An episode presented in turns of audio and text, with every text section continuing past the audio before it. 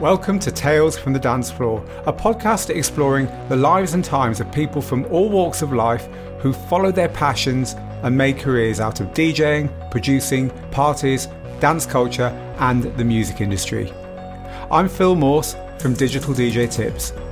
Let's get started.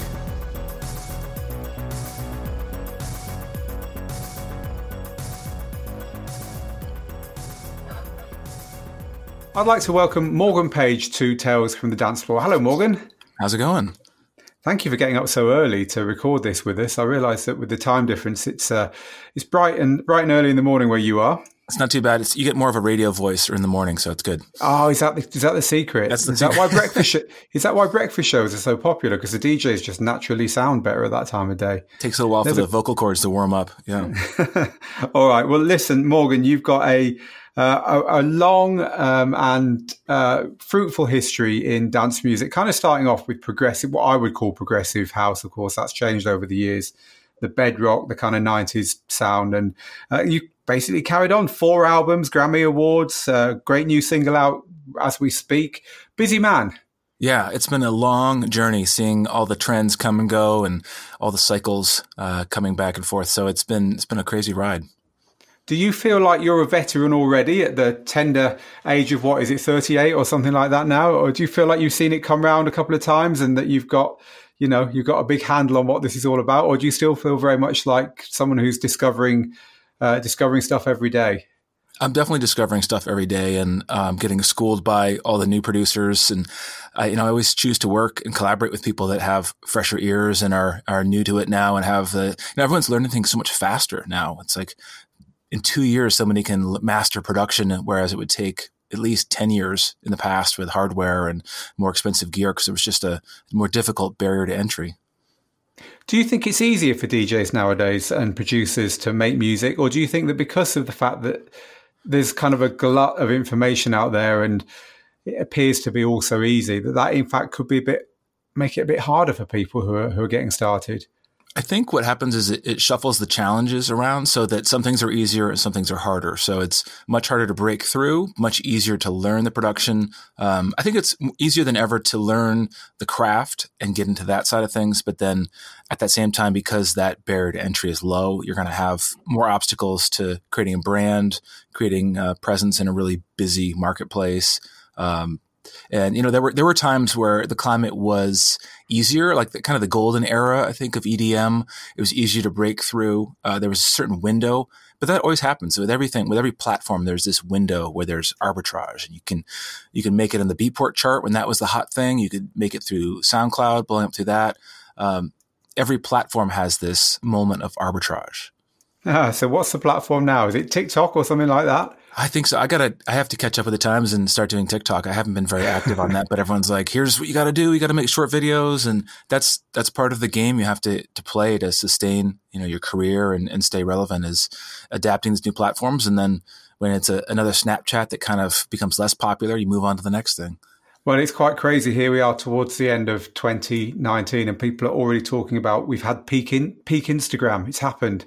It's on Wow. its way out. It's, it's craziness, isn't it? Wow. Uh, so, talking about um, you know how things used to be, uh, let's go right back to the beginning and how you got into all of this. When were you the odd kid out at school who was the only one into electronic music, or was it a big thing? How was it when you first kind of realized any of this existed? Yeah, it's funny you mentioned that because I was definitely the odd kid out. Uh, nobody was into electronic music. You were a tweaker or a drug user if you listened to electronic music when I was in high school in the 90s. And I, it was really strange because at my high school, I grew up kind of in the country of sort of this between the suburbs and the country of Vermont. And the only way you could discover music was radio stations. So I got into listening to college radio and eventually started um, doing the graveyard shift, you know, doing 4 to 6 a.m. I would listen to the stuff coming from the airwaves and I auditioned to do a show and I started doing people's shows because they wouldn't even show up for their slots. So as a high school student, I got into college radio because you didn't have to be a student at uh, University of Vermont. So I got into it that way, kind of this totally backwards approach. It wasn't a resident DJ working my way up. I kind of did this lateral approach into the dance music world before even doing clubs. So uh, it's it was a crazy journey. I mean, in high school, it was was not cool. It was it was hip hop and classic rock and jam bands. That was the thing to listen to. And I was I was the weird kid that was I was like faxing charts to John Digweed and like sending over my responses to the you know giving my feedback on the new records. And people were like, "What are you doing? You're interacting with other countries." And it was it was a really mind blowing time. So did they send records out to the US for you? Did you get on yeah. the promo mailing list and they sent them all the way to the US for you? Yeah, and I don't know what they were expecting from some kid on a college radio station in Vermont, you know, in terms of blowing a record up. But I was getting test pressings from uh, Sasha and Digweed, and it was a crazy time. I mean, I'm somehow I talked my way into those promo lists, and I don't know if they got the value or not from that. But college radio, you know, can be really powerful. There's there's some stations that are um, can really move a record. I think more in the past. Now there isn't uh, CMJ and things like that, but the the charts used to really help with college radio to start artist careers. Yeah, so people who are listening to this and weren't around then probably won't have ever come across how this all worked, and it, it worked by record labels sending test press, well, not so much test pressings, but a promo run of records, say 500 records to a company that would send them all over the, well, it appears all over the world. They certainly sent them all over the UK uh, from, from these places. Uh, and in order to gauge how popular a track was going to be. And that's what you were faxing back, right? You know, yeah. my audience seemed to like it. I guess sometimes you had to make some of that stuff up because, in all honesty, you weren't getting an awful lot of, you know, rabid audience response to the latest 12 inch, right? Right. And it'd be very subjective to, especially with radio. Yeah. You're not really seeing the reaction. You know, the phones yeah. aren't necessarily lighting up uh, on the latest like single from Platipus Records. I remember getting those promos too, like early, early trance stuff and early underground records. But, you know, it was funny because you would, you wanted to give them good feedback so you'd stay on the list. So I think sometimes they kind of push you for some more positive responses sometimes. So let Same me ask you a question. Radio. Yeah. Let me ask you a question. Did you get sent one of the early vinyl Platipus pressings of Robert Miles's Children uh, and plot the needle down and think, what is this? This is going to be big. I didn't get a test pressing of that one, but I remember hearing that. I remember that was, you know, that was a, a certain time where a record would just travel like it would just be this force of electricity that would travel across, across all the cities and each country. And it was a, a, special time where, you know, a song would resonate in, in Miami and it would blow up and would, things would really move quickly considering there was no social media at the time. Mm. And, yeah. And a lot of instrumental music. I mean, if you think back to the 90s, there was so much kind of what even today would be considered to be quite out there music. Long seven minute tracks and instrumental tracks where nothing, there was no chorus till, you know, four minutes in. Yeah, two it's minute intros to, and yeah, it's hard to imagine any tracks blowing up like that nowadays. When even the you know the people who were making that music are, are now making three minute pop songs. Yeah, especially I think it's funny looking back that that that these super long songs and a lot of them don't even get edited now for Spotify, which I think is funny. There's a lot of guys who are like they complain about low stream counts, but they haven't edited their eight minute opuses down to two or three minutes. Yeah. Uh, but I remember that you, you needed that because of the technology. It was it was harder to to beat match and sync your records, and you had to do more guesswork on turntables. Um, I don't miss those days though. There's part of nostalgia that I love, and uh, and part of it that I don't miss, and I don't miss the the manual part of it. I love the technology integration, even though it's taken a little bit of the art form away from DJing. Yeah, it's it's certainly allowed the DJs to show they've got other skills, hasn't it? And I guess that's why slash producer, excuse me, slash producer has become so important after the word DJ because to kind of do what what was hard is now easy and people are looking for something more, right? Yeah, and I think now it's all about having this combination of skills. So it's not just being DJ producer, but maybe you're singing a little bit at shows, or maybe you're bringing uh, you're playing guitar. You're you're seeing a lot of these hybrids with guys like Illenium yeah. uh, bringing out more more hardware. Not necessarily a full band. You don't really need to go full blown drum set, everything like Chainsmokers, but you know you can you can augment that with a drum machine or sampler. I remember Judge Jules, who was one of the uh, one of the circuit DJs in the UK, had a big radio show. He used to bring a trumpet and play it at his gigs way back in the nineties. He's actually been a guest on this Tales from the Dance nice. Floor. I'm not sure if he takes his trumpet out nowadays, though. I think that might have been of the moment. Was this before anyway, Timmy Trumpet? Sorry, It was this before Timmy Trumpet? Yes, oh yeah. yes, it was before Timmy Trumpet, definitely. Maybe that's where he got the idea from. Yeah. So Morgan, at this point then you're playing college radio, you're starting to get on promo lists, you're obviously dedicated, you're obviously kind of starting to work things out as far as how the industry works. What was the next step in your career to to to, to this? Did you did you then continue to think I'm going to move into doing a quote unquote normal job? At what point did it get a little bit more serious? You know, it was a long process because I thought things were going to move really fast and it'd be like Avicii and you blow up at 21 or 22. What I did next though was at the radio station, there was an offer to intern for labels in New York City. So it was, this is my big chance to try living out in, in New York City, in Manhattan, downtown, and just get a taste of that life, work with the record labels. So they were looking for interns. I saw an ad for that. Um, and the people at the radio station are like, maybe you should take this offer and try it out. And it was just kind of scary to a high schooler to think, well, I'm going to leave the country of Vermont and go to the city. And it, New York is so intense. Like if you can survive New York, especially at that time, uh, you can survive any city. So I went down there, worked for Plastic City and Fiji, and it was part of this big German conglomerate of labels. They were they were actually making decent money pressing vinyl, and this was before the collapse, before the whole company went bankrupt. So eventually they got bought by EMI, and their whole catalog got moved over. But they were doing good business selling records over the phone. I remember the distributors would actually play like little samples, the recordings over the phone, and that you know couldn't hear any of the bass, and they would move records this way. So they had a distributor in house. Um, Crazy. Um, but I was the guy. I would you know set up people's sound systems, take out the trash, organize the records, listen to some demos, and eventually I slipped my demo tape in. Uh, and that got me a little deal. They said like, this is pretty good. It's not incredible, but we're going to do you a favor. Let's, let's sign this record just and it was very deep tech house stuff. So it was my first record for Fiji. Um, so the guy I was interning for was ran that label, and it's funny. A lot of people come and go in the record business. He's no longer in the business, but he helped mentor me, Rick Salzer, um, and just gave me a taste for that world of of underground music, of German tech house. So it was this really bizarre entry for a kid from Vermont to come in with this more underground style. Like the first stuff I got into was way more mainstream. The the starting point was like Crystal Method and uh, Chemical Brothers and sort of these sort of big beat at the time, Prodigy. Mm-hmm. And then I dug much deeper, got into the underground stuff. And this label was that first point of, okay, I'm going to start buying more records. I'm going to go dig through the crates and understand what this culture is all about. Um, and that really influenced. I brought all that music back and integrated that into my mix show. So the mix so, show continued till till college in Boston. So I went to Emerson College, and I continued the radio theme there.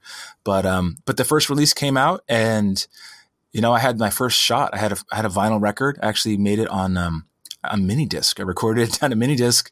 They transferred that to DAT. I mean, these are such dead formats now, but uh, it was this these old days of it being so expensive to make records. It was an MPC 2000 uh, and a Nord Lead 2 and to be to be able to afford that in high school, you either had to be a drug dealer or you had to borrow money. so it was like that's like four thousand dollars of gear just to have to have a record done. So which one were you?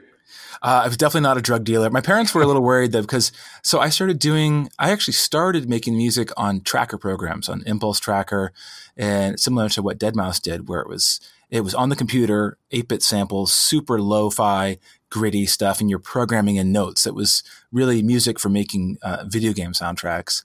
Um, and then eventually I was able to save up money and through birthday presents, things like that, I got, uh, got some keyboards, built a really basic setup. Uh, I always wanted to have gear that would make those like filter sweeps of DJ Sneaks records and Daft Punk. And it was so much harder to do that at the time. You couldn't just automate a filter the same way. So Pro Tools was out of reach. There was no affordable Pro Tools options. So I saved up, yeah, bought an MPC 2000, uh, bought the Nord Lead, bought an EMU E6400. And, and these are, these were so expensive at the time. Each piece of gear was two grand. So eventually started building that. That was the gear I used for my first EP and uh, those limitations helped though. There was there wasn't a whole folder of plugins to sort through and audition and get lost in. It was um, i had a little zip drive that would attach to the mpc and i think i used recycle for chopping up the loops and then mapping them to the keyboard. So those limitations were really helpful for the creative process. Mm, so at this point you've you've been to new york you've done your internship and you said you went to college right? You went to college in boston. Yeah emerson college and you are what you what you doing at college what's the plan The plan then was sort of uh, to have the fallback of a marketing major. So I did marketing and psychology, but the real reason I chose Emerson was because they had this amazing multi-million dollar radio station and one of the best mm-hmm. in the mm-hmm. country.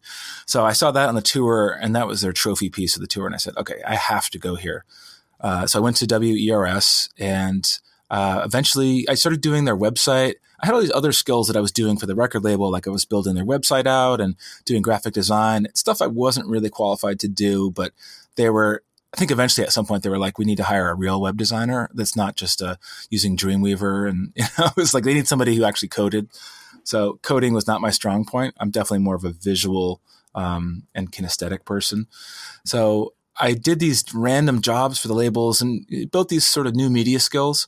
And I started doing that for the radio station as well. So I helped redo the whole website, eventually managed the station, ran the station for as long as I could as a student, and uh, helped with their electronic show. So I and I did a did a lot to try and get the station to go 24 hours. At the time, they were limited to a very finite uh, amount of a schedule throughout the day. So it was a long process, but we had a show called Revolutions that was just electronic music, and it was during I think it was like eight to ten. It was during actual decent hours. It wasn't delegated uh, relegated to the late night graveyard shift, which all the radio stations were stuck at. So even in Vermont, it was when a pop station had a mix show, it was to fill late night spots, almost like infomercial time. So that two to six a.m. slot.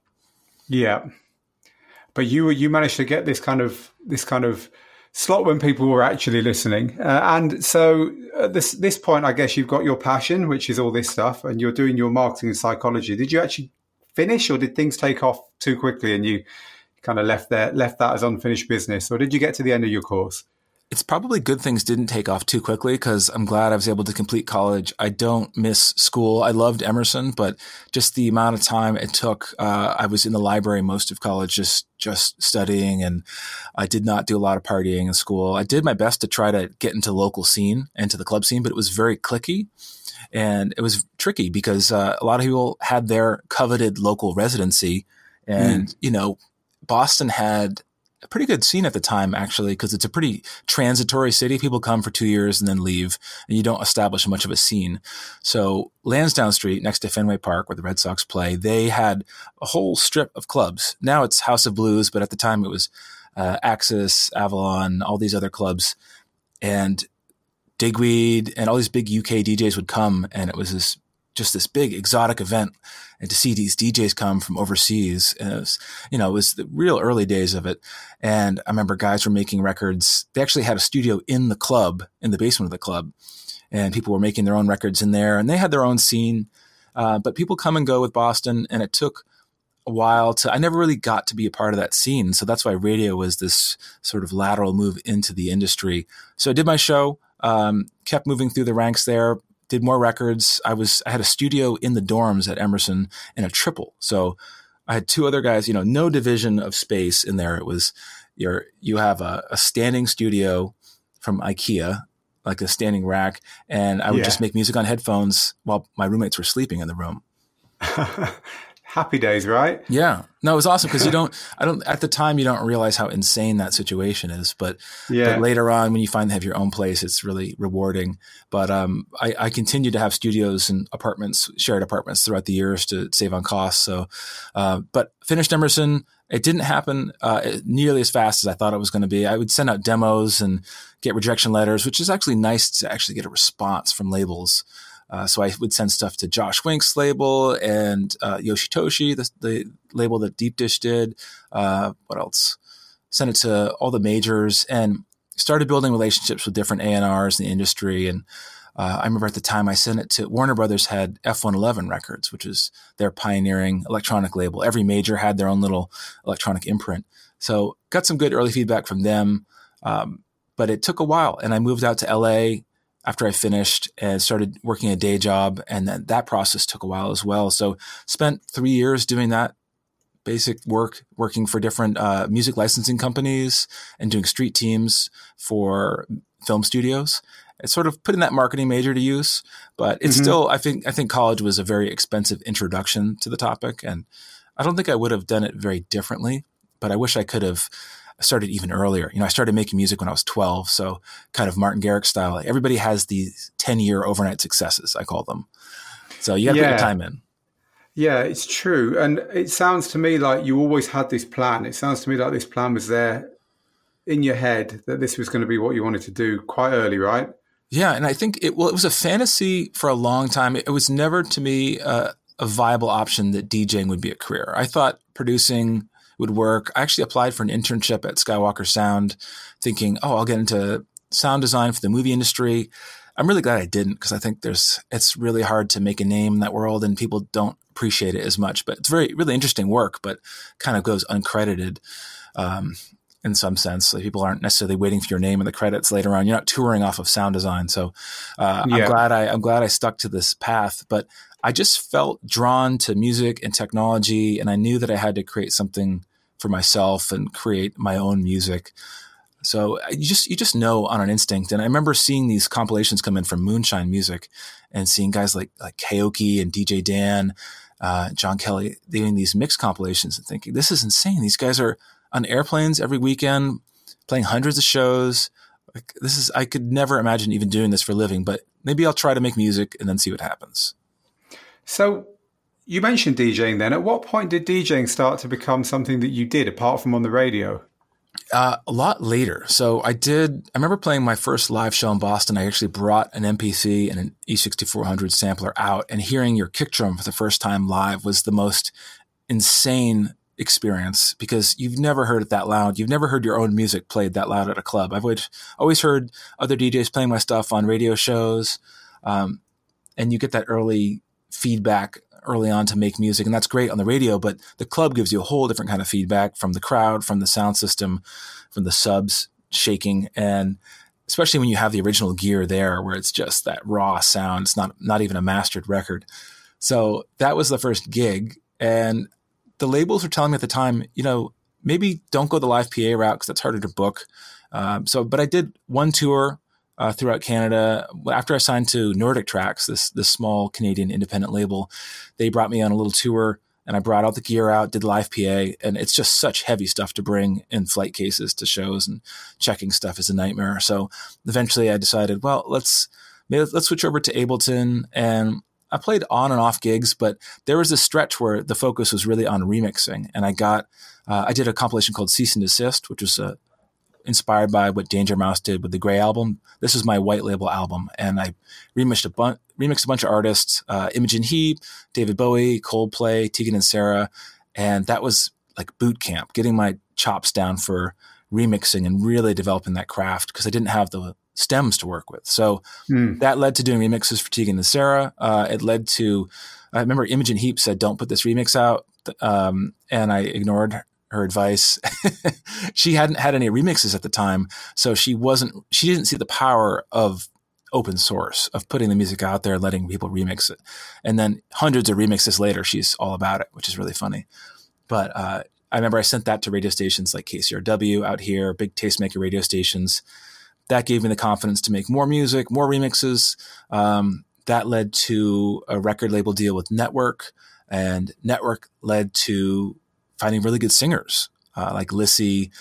Uh, and I'm actually, I'm skipping over a little bit of the history where I did those releases, like you mentioned, for Bedrock, um, for Digweed, for Satoshi Tomiie's label Saw.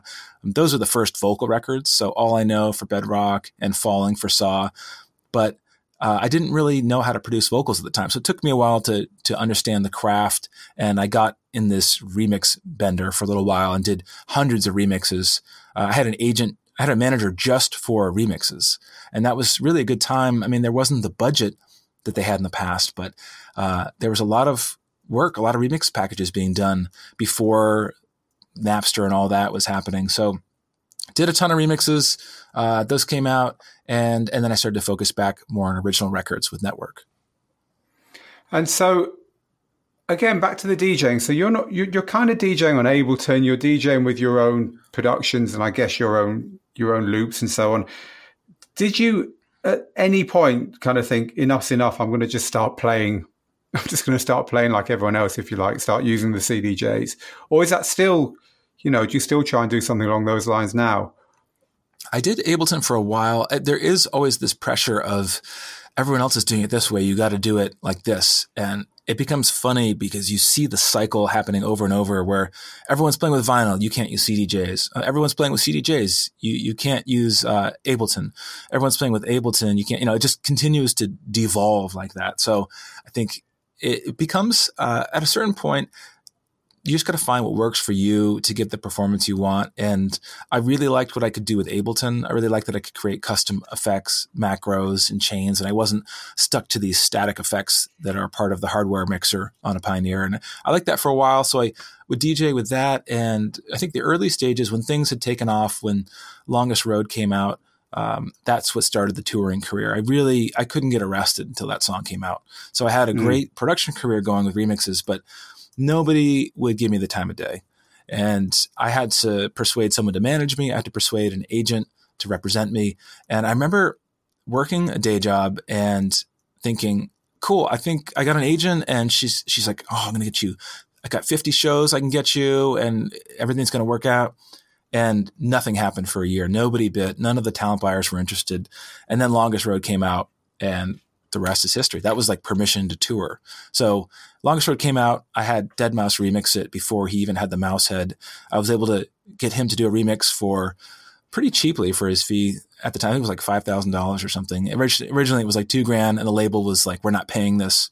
And I can't believe. And I really pushed back, and I said, "This guy is amazing you know, he's abs- this is at a time when Deadmau5 is taking over the Beatport charts when that really mattered. And he mm. really, really just was able to strip the song down to the essentials and gave it a whole new life. And I remember that blowing up in Miami. And it really, that was a time when a record could really take hold and move quickly. Like I was saying earlier, even without social media, DJs would talk about it. You'd walk into every club, you'd hear the record. Uh, so that gave me permission to tour.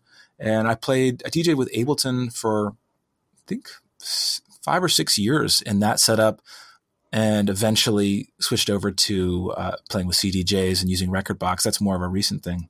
But Ableton was was just an amazing way to use the stems of the records, DJing with it. People always thought that was weird. Like, why would you DJ with Ableton? You have no playlists, no history on there. But that's how I did it. I would launch clips. Once I figured it out, I remember it being so frustrating in the early, early days of Ableton. It was getting a handle on warping seemed so difficult at the time. It was like riding a bicycle. And then once you got it, it just clicked. Um, and I thought, well, why would I want to manually mix the records when I can have Ableton handle syncing them and I can mix and key and I can color code everything and group clips by color and by tempo and key. So that was a revelation to me. So I would plug Ableton into, I would bring this Allen and Hone Allen Hone, Allen and Heath DJ mixer, the Xone 3D and later the Xone 4D. I would bring that on the road, wrap my clothes around the mixer, mm. and travel with that. And eventually, I, you know, sometimes the biggest catastrophes are the biggest revelations. So I was playing a club in Albuquerque, of all places. The sprinkler system went on, flooded the DJ booth, fried the mixer, and fried my mixer, which is that's the worst thing. It wasn't even a rental and I had to just wing it off of CDJ. I had no music prepped, and I had to end the show early. and was so mad and just so pissed about the whole thing happening. And I couldn't find any place that would rent Allen and Heath mixers in the area. So I said, "That's it. I'm done. Switching to Pioneer." And I switched over, started using um, just Ableton, hooking up directly via USB to the DJM 900, and then eventually I've switched to the CDJs. So I'm really interested in this because a lot of DJ producers kind of are like you insofar as they are producer DJs. It kind of happens that way around. Mm-hmm. And as someone who, you know, my experience was very, very different to yours. My experience was always about vinyl. It was always about the, this part of records I love. And then someone said, well, come and play them for us. And then, then I had to work it from there. So for me, that, that feeling of, of these these two things moving forward and you're in charge of them and you've got to keep them moving forward at, at, the right you know that visceral kind of thing is what DJing is and it's what separates DJing from production but you've come from it literally 180 degrees you've come from it having control over everything key you know elements and so on um, all the syncing's done for you to having to kind of like do that almost out of necessity yeah, Has, I remember. And early on, I remember. The bug? What's I mean, that? Do you like it? Do you like it? Have you got the bug? Is it something that you you something clicks and you think actually just in and of itself this is actually a lot of fun, or is it always kind of like well that's what's there so that's what I'm going to use? It's always I don't know. I think when these new pieces of technology come out.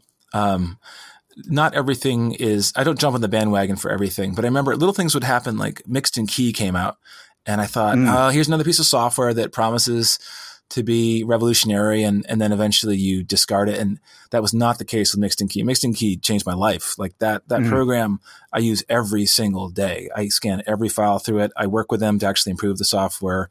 Um, and so I send a lot of R and D feedback to those guys, to Yakov. And it's so funny that a piece of software would come into your life and you use it for the next 10 years of your life. So it's, some of the technology comes in and it's mind blowing and it, but it is definitely, I get the bug. Like I got the bug early on.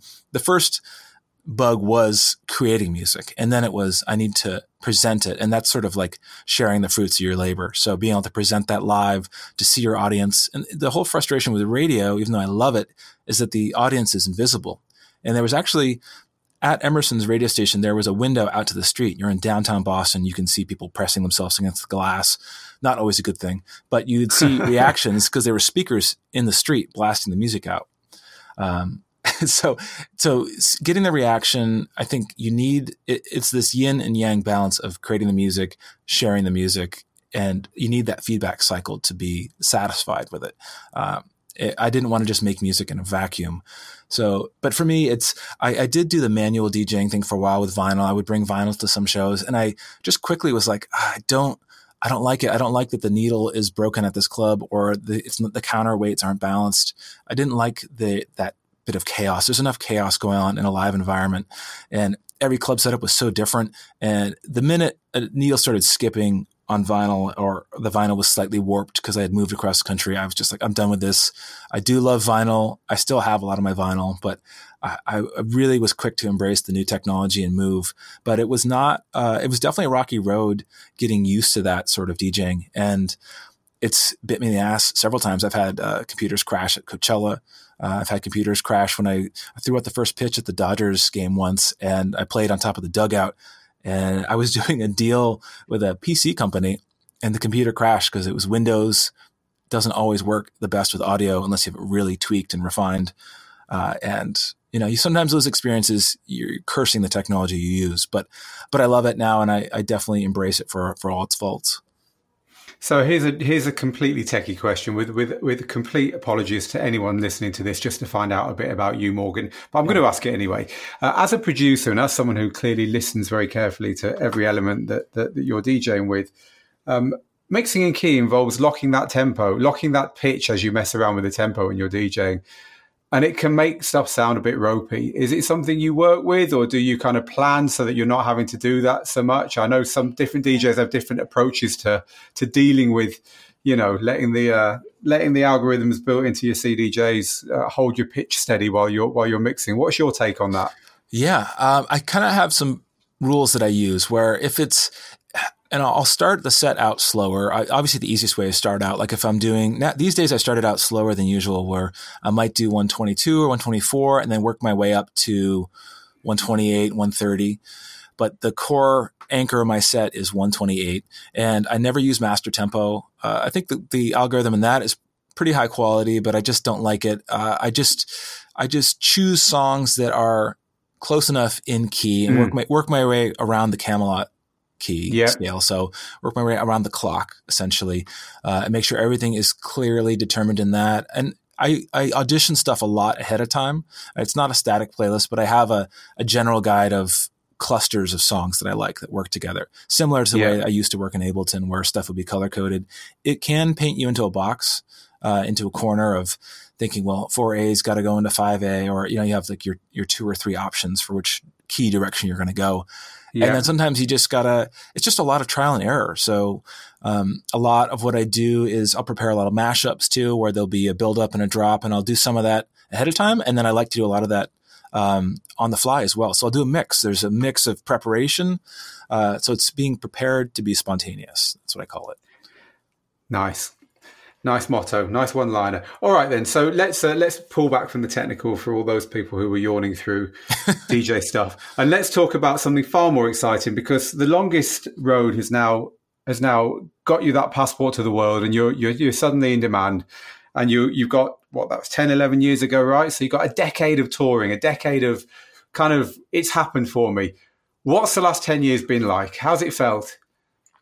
Man, it's it's been crazy to see the cycle of what's popular, what's not popular, and how the sounds change. And I mean, I think it's it's just a privilege to be able to do this for a living. And it's very easy. A lot of guys go on tour and they, I see the cycle happen where they get, they start out really humble and they're friendly and they get big and they get egos.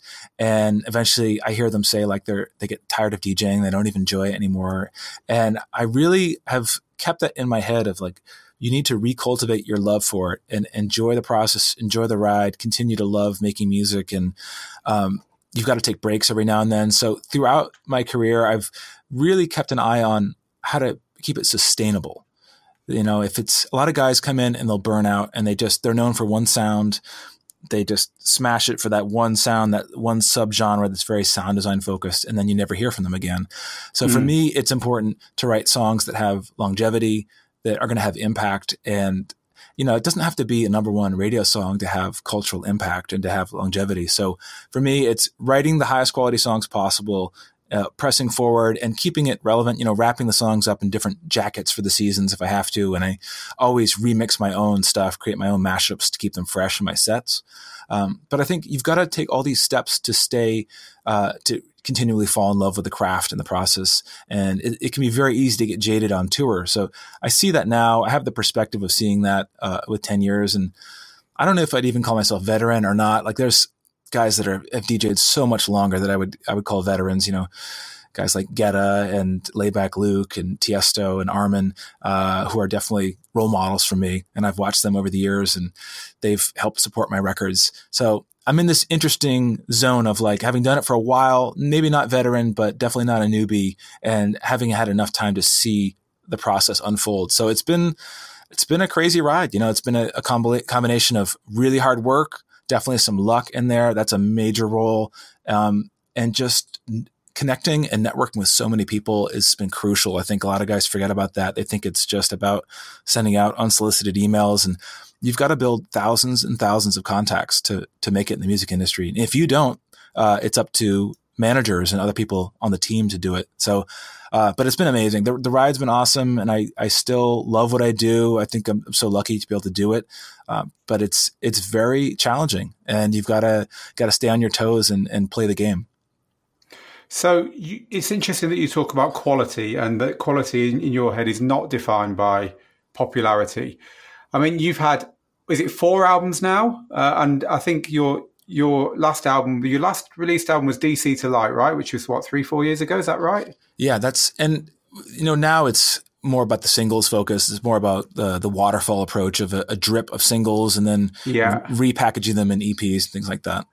But you had a, you had big success with that, and it took kind of four. Even though I think you were being nominated for for um, I think you won something for one of your previous albums, you know, um, you know, the quality was there, but it took a, it took time to build that momentum to the point where you're hitting the top of the US um, uh, dance charts and, and so on. And uh, is that what happened? Was it, you know, were you steadily building, you know, the more obvious signs of popularity, like just base, basically numbers, um, but the numbers slowly building over that time? Um, until that kind of breakthrough album where, where where you were suddenly appearing at the top of all the charts. Is that how how it felt? Well, even the charts are, you know, what kind of indicator are they now that the, the chart metrics have changed now? So. Uh, you don't even have to be on the top of the charts. You know, look at no, Skrillex. isn't that true? Isn't that true? Yes, yeah, isn't that true? I, I think that the really interesting lesson I've learned, and it's kind of become clearer recently is that you can have everybody has a different pathway to success. And if you can look at, you can drink the Kool Aid and try to make a Chainsmokers record, and that path might not work for you. Um, it worked for them. And those guys are incredibly hard workers. They had a very clear vision early on. Um, they were very strategic with it. And so they've done some great stuff. And mm. other guys didn't need that approach. They didn't need the radio play. They didn't have to play that game. Uh, they were able to make underground music and cultivate a loyal fan following. Uh, the key thing for me, though, is that you're satisfying the core fans and you're adding, you know, you might be alienating them with some releases and you've got to replace those fans and keep that core. You know, I love that the thousand fan model that Kevin Kelly talks about, where it's like you've got to super serve a thousand fans and you can make an amazing living like that. But you don't have to, you can make millions of dollars without having a pop hit, uh, without having any radio hits. So there are many different paths to success and it's really up to you to figure out you know your combination your skill set that you have as a dj and as a producer and how you're going to get that music out to really have it stick with a fan following. Because um, Mm. the radio game is very expensive to play to promote stuff to the charts, uh, and you don't have to play all those games. Uh, there's a lot of tricks with bundling albums with ticket sales to achieve chart positions. Uh, and th- we've done that before. It's very effective. It kind of feels like cheating, uh, but it's. I think you got to have to. You need to define success in your own mind of what that means to you. You know what gigs you want to be playing, um, what kind of records you want to be making. You want to be happy with the music you're making because you're going to live with those records for years to come. That's a wise, wise way of approaching it for sure. Um, and also, I think it's true that the people with longevity they kind of find their own way of walking between the underground and the overground, right? So, um, for instance, one of my favourite pop hits of the last twelve months or so was uh, Ava Max's "Sweet But Psycho." Great Yeah. record. Yeah. My kids adore it as well. Uh, and you've remixed that, and it's a great remix. It's got your kind of sprinkle on it, but at the same time, you've remixed Daft Punk, of course. Is you know, that must have been, must have felt awesome to get the chance to do that. Yeah, well, that's Um, a that's a whole interesting story. Where I, I should clarify that my remix did get rejected for Daft Punk, and it was a, it was a really good example of um, uh, a teachable moment. so that was a that was a Teach it. Morgan, go ahead, and go ahead and teach it. Oh man, that so I did a remix, and I just I approached that remix with sort of a left brain approach, and I wanted it for. I was thinking about it too much analytically, too logically for the dance floor, and I should have gone more right brain, done more of a musical approach, like what Avicii did with his record. So this is for Tron. It was a really hard. Um, song to remix for Solar Sailer. That's what it was. And, Yeah. but it was for the Tron soundtrack for Disney. So I don't think Daft Punk even got to listen to them. I think it was, um, Jason Bentley was the A&R for it. So he, it was even a friend and he said, I want to like this remix, but I don't. so he was rooting for me and he recognized that- he didn't love the remix and it didn't come out, but I still have all the stems and all the sessions from Tron, which is amazing. So I, could, I know all the plugins that they used. oh well, there you go. So You that was a nice something. takeaway. But but um, you know, like the Ava Max remix, other things that it's funny because one remix like that created some buzz. That was just this year, and that was such a fun process working on this remix. And then that led to doing a mix for Ellie Goulding uh, and Clean Bandit and Alessia Cara. Uh, so it created this. Just it just started raining remixes for a little while there. Um, and so once your name gets out there, people can forget about you. You can fall off the radar, and then you, as soon as you want, you can be back on the radar with a good mix. Indeed, yeah. So you, uh, so you, it must have felt like full circle a little bit for you. What, what with the way you started started off with all of this, Yeah. uh, kind of like getting a lot a lot of remixes falling into your lap all Yeah. of a sudden. But yeah, you have a new single out right now. So tell us about the new single. Yeah, so new single is called Footprints, uh, and it's with HALIENE. So she's been known for a lot of her trance collaborations, and this is actually kind of a throwback to that 2008 sound of um, the the Deadmau5 remixes and the Kaskade stuff at that time, where it was about big chord stabs, uh, simplicity, not so much like a huge drop, but still having impact on there, and really focusing on the chord voicings and the sparkles of the arpeggios. So I wanted it to be simple. I never want to overcomplicate the songs. So maybe sometimes they're too simple, but this one was really awesome. And they sent me the vocal stem. It just, it just sat perfectly. They sent me a little demo, the top line with the vocal and the piano. And a big thing for me is getting really good vocals, like recording them in studio if I can. But they did such an amazing job. So uh, HALIENE and Matt Steeper did that. Uh, it's really exciting. And also, Fire and Gold is out. I think it's top 10 on the radio charts in the US if that's a measure of success, who knows? But I think, but it's a good, it's a talking point, and I love, um, I love that that song is getting embraced by terrestrial radio. So there's so many things you have to keep an eye on, though. It's like now a lot of guys are fixated just on Spotify plays, but you've got to be aware of what's happening with Apple and Amazon Music and Deezer and Pandora. So the new model is is a whole different approach. So it's what 10, 11 years now. You've been touring, you've been playing all over the world, and so on. You're a dad now, right? Yes. Has that made you want to slow down? Has that made you reassess your priorities? Has it made you think is the next ten years going to be going to be any different? How's your how's your how's fatherhood kind of tempered you or changed the way you think? It's funny you asked that because I think it's made me want to speed up. Actually, I mean, I want, I really enjoy the time I get to spend with my daughter. She's just over a year old right now, and I've actually been trying to train her to DJ. And she's picking up little things like really surprising. Like she's already moving the faders and and you know spinning the records back on the CDJs and uh, things I would never expect a one year old to figure out this early. She doesn't care about the piano, but for me, it's there, balance is never static. So it's never like, cool, it's great, and this doesn't take any more work. So right now, it's the balance is good, and I have to work to maintain that. But I, I'm in the studio during the week, Monday through Thursday, and then touring Friday through Sunday. So I'm back Sunday night, and that that's a nice balance because I work from home. My studio is in my house. It's at least a few floors down, so I have a defined space. I think that's really important. Uh, yeah. You know, in the past, I've had bedroom studios where I would flip a mattress up to record vocalists uh, in apartments, things like that. So it's it's nice to have a defined, like proper professional studio that I built from scratch. But but being a dad is great. It's one of the best things I've done, and it, it, seemed like this lame domestic thing that I would make fun of in the past, and now it's like, oh my god, I can't imagine not having done it. Yeah, it's funny, isn't it? Fatherhood does that to you. You kind of can't imagine life being any different, uh, but it's almost unimaginable beforehand, right? Because you know it's going to be a big change, but you just can't ever be prepared for quite how big it's going to be. Yeah. Um, yeah. So Teaching is also important to you. You've even got your own separate Twitter channel just giving daily production tips, which is very unusual. I mean, you mentioned Laidback Luke earlier, another man who hasn't had a big breakout smash hit, by the way, and yeah. has managed quite happily, who also is is like you insofar as he wants to share.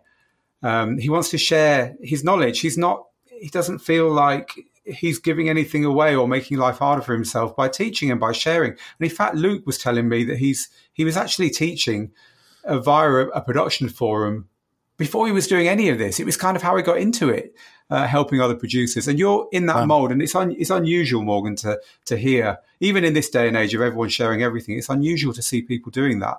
What was your inspiration? When did you think I actually want to give stuff back? I want to help people to produce. When did that happen? I think the first moment was just selfishly saying to myself, I need to remember what's working right now in the studio and what technique is hitting and, and making me more efficient or helping with the muse. So it was literally just writing things down that made sense and helped my process before I would forget them. Uh, I feel like my memory's gotten worse over the years and I have to write more things down. And it's just a way of collecting my thoughts. And that's mm-hmm. actually about clearing out space in your mind. You know, it's like almost like doing morning pages that they talk about in the artist's way. I need to clear stuff out because uh, it'll just disappear or it'll, it'll keep me from remembering new things. So I selfishly wanted the tips to help myself. And then I was talking to a friend of mine. He said, why don't you share these? Why don't you, you know, Twitter was fairly new at the time. And he said, why don't you put these out as it's kind of like short text messages.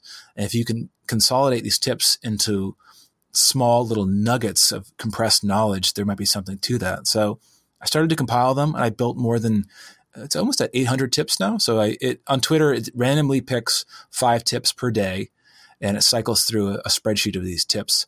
Uh, and it's not just like how to create a fat kick drum or or how to get a DJ gig. It's it's philosophy, it's cultivating the muse, it's uh, maintenance for hardware and software in the studio, um, travel tips. It's a, a, holistic approach to the process because I've had to learn to be a really efficient world traveler. You know, flying, doing touring everywhere from India to North America to Europe. I had to learn how to travel really well and really efficiently and run a really efficient st- studio and be able to turn music around really quickly over the years. So I felt I should give something back and, and share those tips. And why not share them? And if they're effective for people, um, it's really rewarding to see that. Like recently, I actually tracked down a remixer. It was Owen Norton who did a mix for the Chainsmokers, and I was like, I was like, I got to get this mix. Like, and he reached out and he's like, Oh, the quick tips changed my life. Like they, they're everything. That's how I got this remix done. So by giving knowledge out into the world, I was able to help someone's career that helps my DJ sets. So it's amazing hmm. that that can come back, uh, and it's to see that it actually made an impact with somebody is really rewarding. I think sometimes it's easy when you do these tutorials and things like it takes a long time. That's why you don't see a lot of people doing it as much because uh, if you're not selling a product, it can be hard to justify that time spent. So I just throughout the week, I carve out a little time to compile the tips. Um, I don't. I want to be spending more time making music than talking about music, but I, I carve out that little bit of time where I can write down tips or blog posts. So on mpquicktips.com, there's, I think, a link to all the, the Twitter tips, but mainly there are deep dive blog posts that are super long and those really explore the subject. But the tips are like the building blocks for the longer posts. Yeah, it's like I don't know if you follow Seth Godin and his marketing tips. Oh, I love him they're very similar in that respect, and that you never quite know what you're going to get, but you end up bookmarking quite a lot of them because they are everything, as you say, from kind of more more Zen like approaches to the way things are done to you know never forget your nine volt batteries and everything in between right. so uh, yeah we, we we're big fans of your of your quick tips Great. over on twitter we'll and, and now i don't know if you saw the cards that came out so we partnered with owc which makes amazing mac upgrades and hard drives we've actually produced physical cards so they're similar to brian eno's oblique strategy cards but they're much mm-hmm. more graphical and visual and actionable so you know his his cards were inspiring. There's a lot of creativity cards out there, but we made some cards that would broadly apply to other disciplines. So it's like if there's uh, graphic designers or video editors or architects, a lot of these concepts carry over to other fields and it can get you into a different headspace to think differently about your workflow. Um, so like some of the tips are the, the, rule of three, where you need to rotate uh, musical phrases and elements because the brain can really only retain three simultaneous events going on at the same time. Well, we'll link to the cards as well. Underneath. Yeah, we should we'll do make it. Sure, we'll, we'll make sure that happens. So, uh, just to kind of close off here, then, then Morgan, I'm going to guess that I quite often ask the question: Can you ever see yourself doing anything else? Well, I'm going to guess you're going to say not in the near future, right? Not in the near future, but you know, right now there's so many. I'm actually trying to cut down on any of the side projects. There's there's uh, an underground alias I'm working on right now. That's been a fun little project of doing more tech house and less musical stuff. Uh, but I also do music for SpaceX and Tesla. It's just a fun thing. It's not even a money project. It's um, scoring music for rockets and cars. It's it's a fun little little side thing.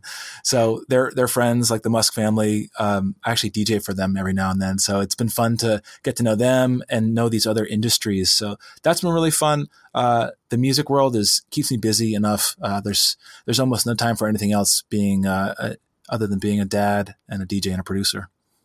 So you don't see yourself finally ending up scoring films in the future when you when you've had enough of the touring, or is that something that uh, that you think you think might be a good a good thing to finally get around to? I could do that too. It's been fun. I mean, the, a lot of the the Tesla and SpaceX stuff is scored string work uh, for, yeah. and I've given them a lot of the B sides for my music. Where so if I'm doing an instrumental draft, um, they'll use that because they don't advertise. They'll put it in little in their YouTube videos or um, when they're unveiling a new product, like I did the semi truck uh, and some of the battery unveil videos. So, you know, it's fun to flex your muscles in different areas, try different yep. things where they're not necessarily your original strong suit, and then you learn how to score properly. And sometimes that stuff's even easier than writing lyrics. So uh, it's good to explore all those areas. And I think it is really important for people to think, to, to not think uh, just of working in one area, like just make club bangers. You know, you can do it all. No one's saying you have to just do one type of music.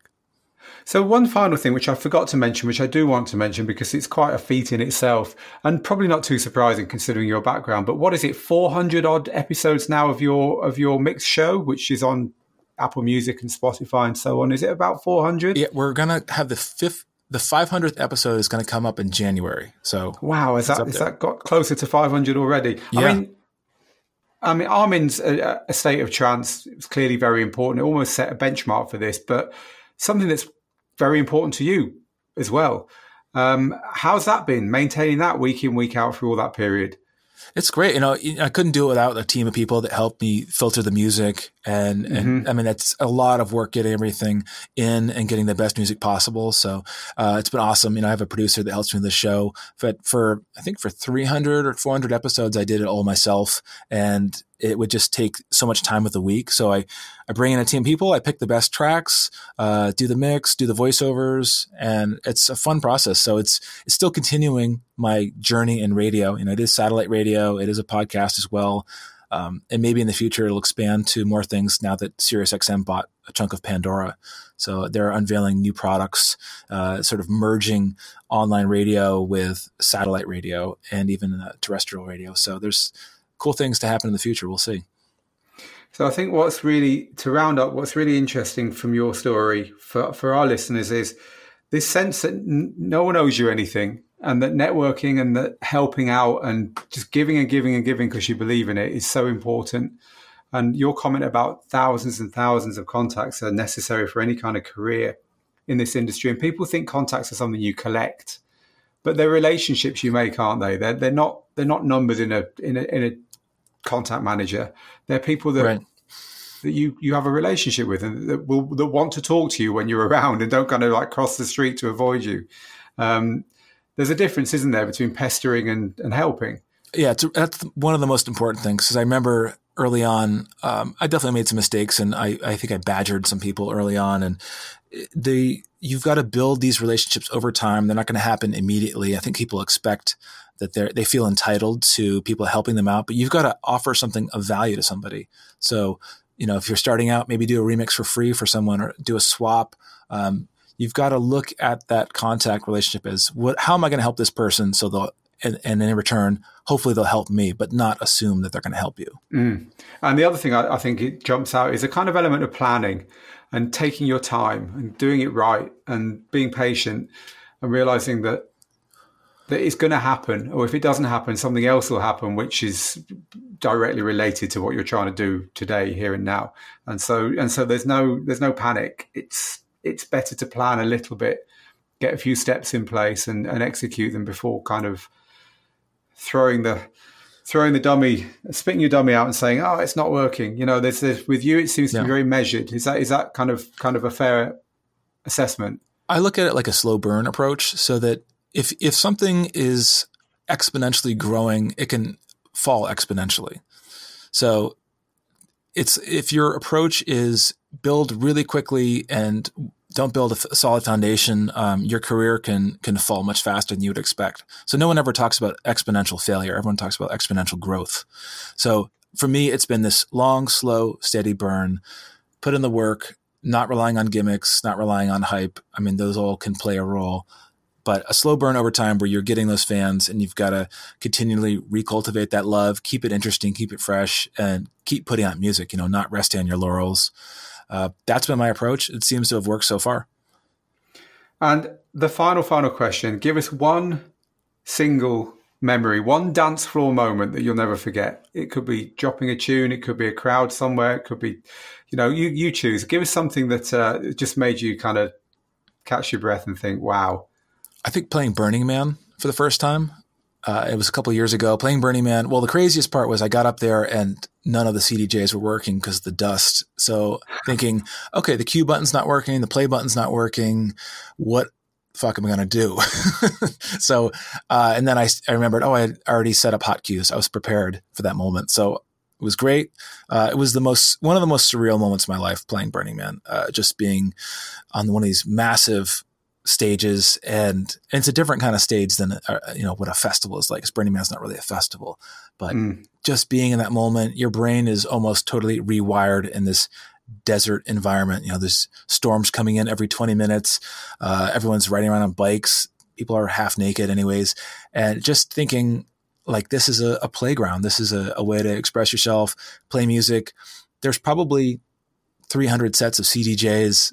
You know, on these art cars throughout Burning Man, and to have that experience, I thought it would be a cliche thing, and and I would be would regret it. And I went, and it was one of the most transformative experiences I've ever had. Wow.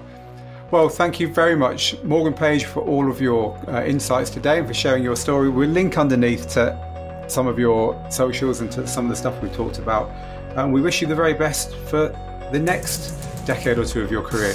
Great. Thank you.